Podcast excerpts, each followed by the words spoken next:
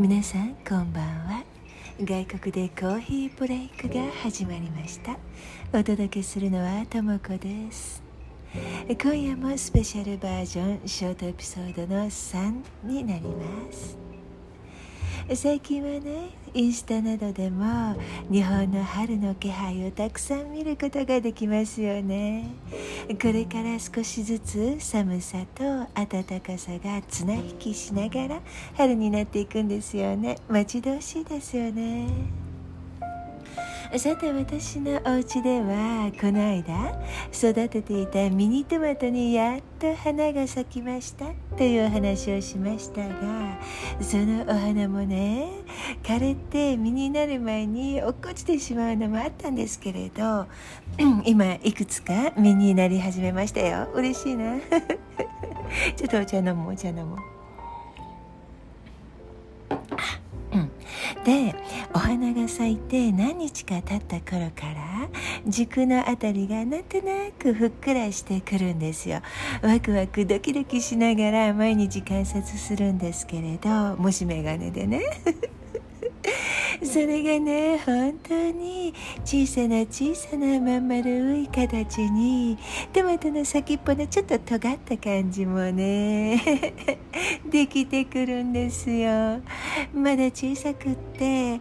うーん小豆の半分くらいの大きさもっと小さいかな。パッと見ただけではわからないくらい。これから少しずつ膨らんでいって可愛くなるだろうなって思うとね嬉しいです。もう一つ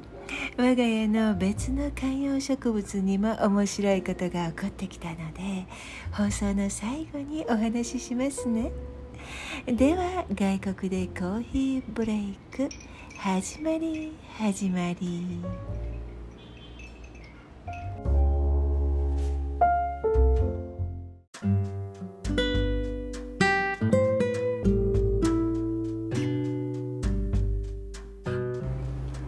ミニトマトが実になり始めてなんかタイミングもいいかなと思ったので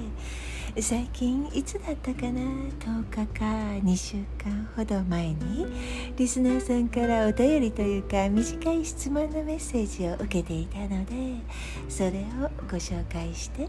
簡単にお話ししますね。聞いてみてください。ともこさんこんにちは。こんばんはかな？実はとも子さんにお伺いしたいことがあります。今はとっても忙しくしていらっしゃるようなので申し訳ないのですが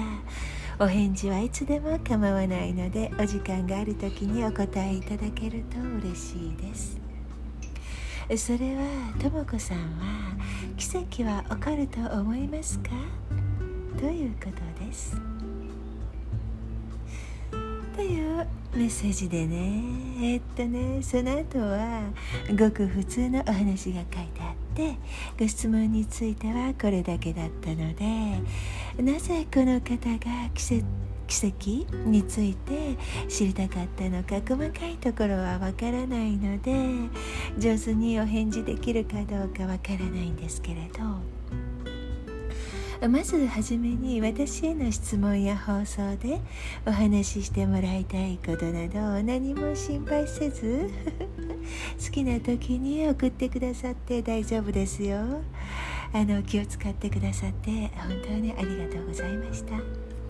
今回のようにすぐにお話しできない時もありますが私に質問してくださって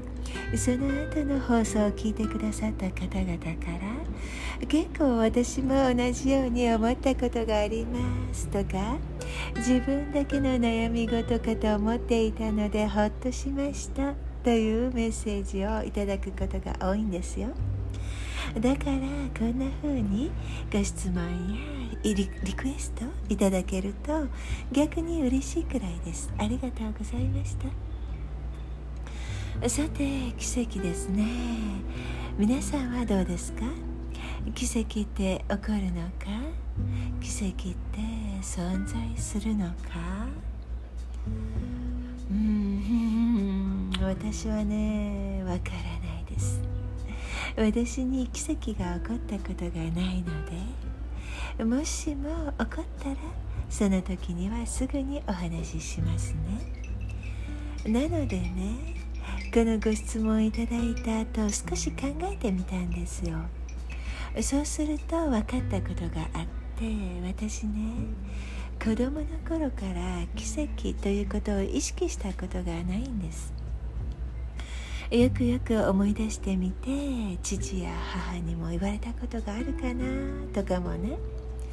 それできっとですが奇跡についてお話ししたりという経験は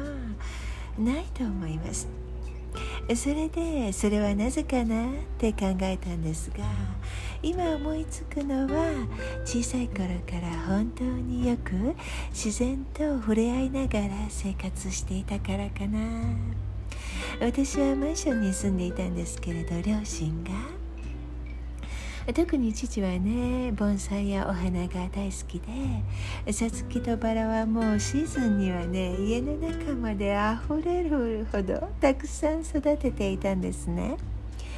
それはもう手をかけて大切に育てるんですけれどそれでもねちゃんと育たないものもあってね私はあんなに手をかけて育てても育ちきれない株もあるんだなって思っていました。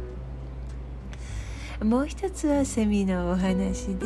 これはねもうご存知の方もいるかも。昔々私のインスタグラムのキャプションに書いたことがあるんですよ。子供の頃にねいつものように父と自然公園に遊びに行った帰りセミの幼虫を見つけたんですよ。抜け殻じゃなくて本当に地面から出てきた幼虫で。なぜかわからないんですがその時父が「この幼虫家に連れて帰りたい?」って聞いたんですよ幼虫が落っこちたら木からね、うん、手の中で温めてそっと幹に戻してやるんだよという話をしていた時でね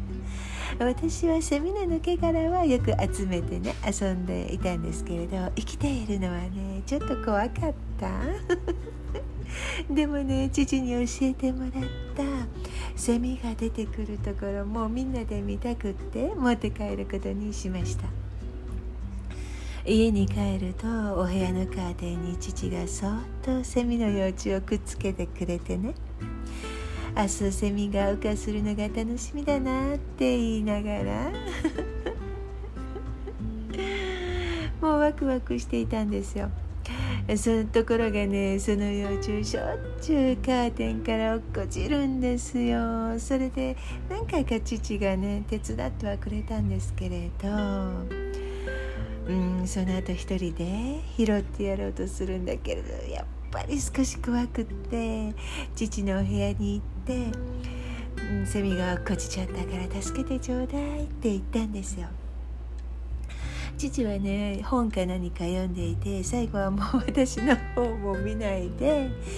公園で教えてあげたように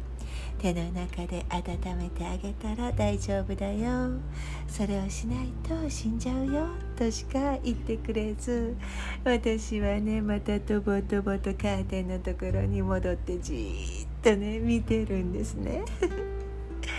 何度も何度も手を伸ばして拾ってやろうとするんですけれどそれがどうしてもできなくってセミが死んじゃうよってね 泣いた覚えがありますね。手を伸ばしてはセミに触れられずずっとセミの前で「ごめんねごめんね」って言いながらでもねなぜか兄や母には「助けて」って言わなかったんですよ。母ならね絶対に手伝ってくれるって分かっていたんですけれど。あの時本当にお世話できると父に言われて公園から連れてきたので心がとっても痛みました。父との約束を破ったような気がしてとっても嫌な気持ちでしたし何度見ても触れないまま結局そのセミの幼虫は朝までそのままで死んじゃったんですよ。私が手の中で温めてやればカーテンに何度も何度もくっつけてやることをしてやればあのセミは翌朝浮かできたのかもしれないですよね。私の子供時代の甘えと中途半端な決断だったかな。それについてなんと父は何にも言わなかったのでそれでおしまいなんです。でも大人になった今でもあの時父が私に伝えたかったことは何だろうって考えますね。聞いてみてもねきっとそうそんなことあったかなっていうだけかもしれませんね。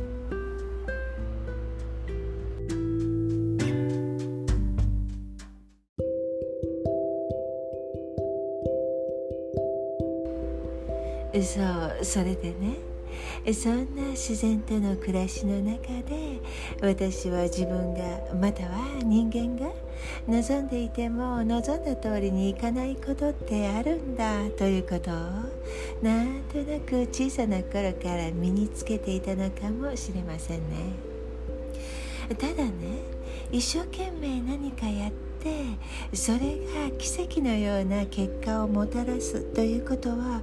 もう何度も両親の姿を見て学んできました。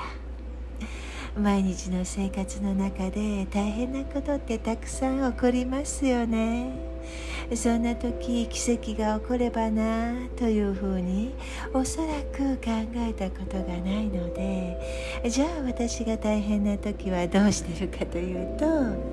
私の父や母が日々ああ疲れたなとか大変だなとか言いながらもやっていたことを思い出して私もただ無心にやるだけですね。このリスナーさんはもしかしたら今とっても大変なことがあって辛くって誰か助けてって思ってるのかもしれないしそんな風に思っている人の近くにいらっしゃるのかもしれませんね。疲れていたり心配事があったりもうどうしたらいいのかわからなくなることってありますよね。奇跡を起これって思っちゃうかも。もし彼女にとってそれが必要なら起こるといいですね。私は奇跡を起こすお手伝いはどうしたらよいかわからないけれど今大変なことができるだけ早く収まってはあよかったって思える時間がやってくることを願っていますね。その辛い気持ちはとってもよくわかります。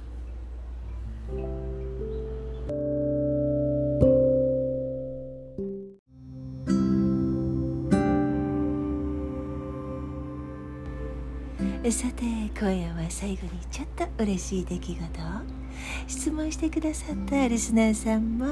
いつも聞いてくださっている皆さんにもこのお話で気分アップになるといいなと思いながらお届けしますね。私のうちにサンスベリアまたの名を虎の尾という観葉植物があってかなりね長い間育てているんですけれどこれねめったに花を咲かせないんですよ。皆さんご存知ですか？それがねこれで2回目か3回目なんですけれど今回また花が咲きました。もう何年ぶりかな？という感じ。しかもね夜になるとなんかこうとってもトロピカルなとろっとした甘いような香りをね漂わせるんですよ。小さな白い花なんですけれど本当に美しい形です。インスタグラムに写真を投稿しようと思っているので初めての方は見てみてください。くるっとね花びらが巻いて可愛いんですよ。私今回初めて検索 してみたんですけどあんまりそういうことしないんでね。えっとそこにはですねマイナスイオンをたくさん出してくれるんですって。って書いてあった。花言葉がねなんとなんと永久とか不滅らしいですよ。日本の名前が千歳蘭。千歳飴の千歳とお花の蘭と書きます。なんか素敵な名前ですよね。花言葉もね。春が近づいてお天気の良い日などお花屋さんとかホームセンターで目についたらちょっと私のことを思い出して観察してみてください。私ね買った時は小さな葉っぱが1枚だけだったんですよ。今は数枚出てる。長い間のんびりゆっくり一緒に楽しめる植物さんですよ。お水もね本当に少しだけやればいいの。さて今夜も最後までお付き合いいただきありがとうございました。皆様の週末がサンスベリアとそのお花が届けてくれる甘い香りとマイナスイオンたっぷりの心地よい時間で満たされますように。おやすみなさい。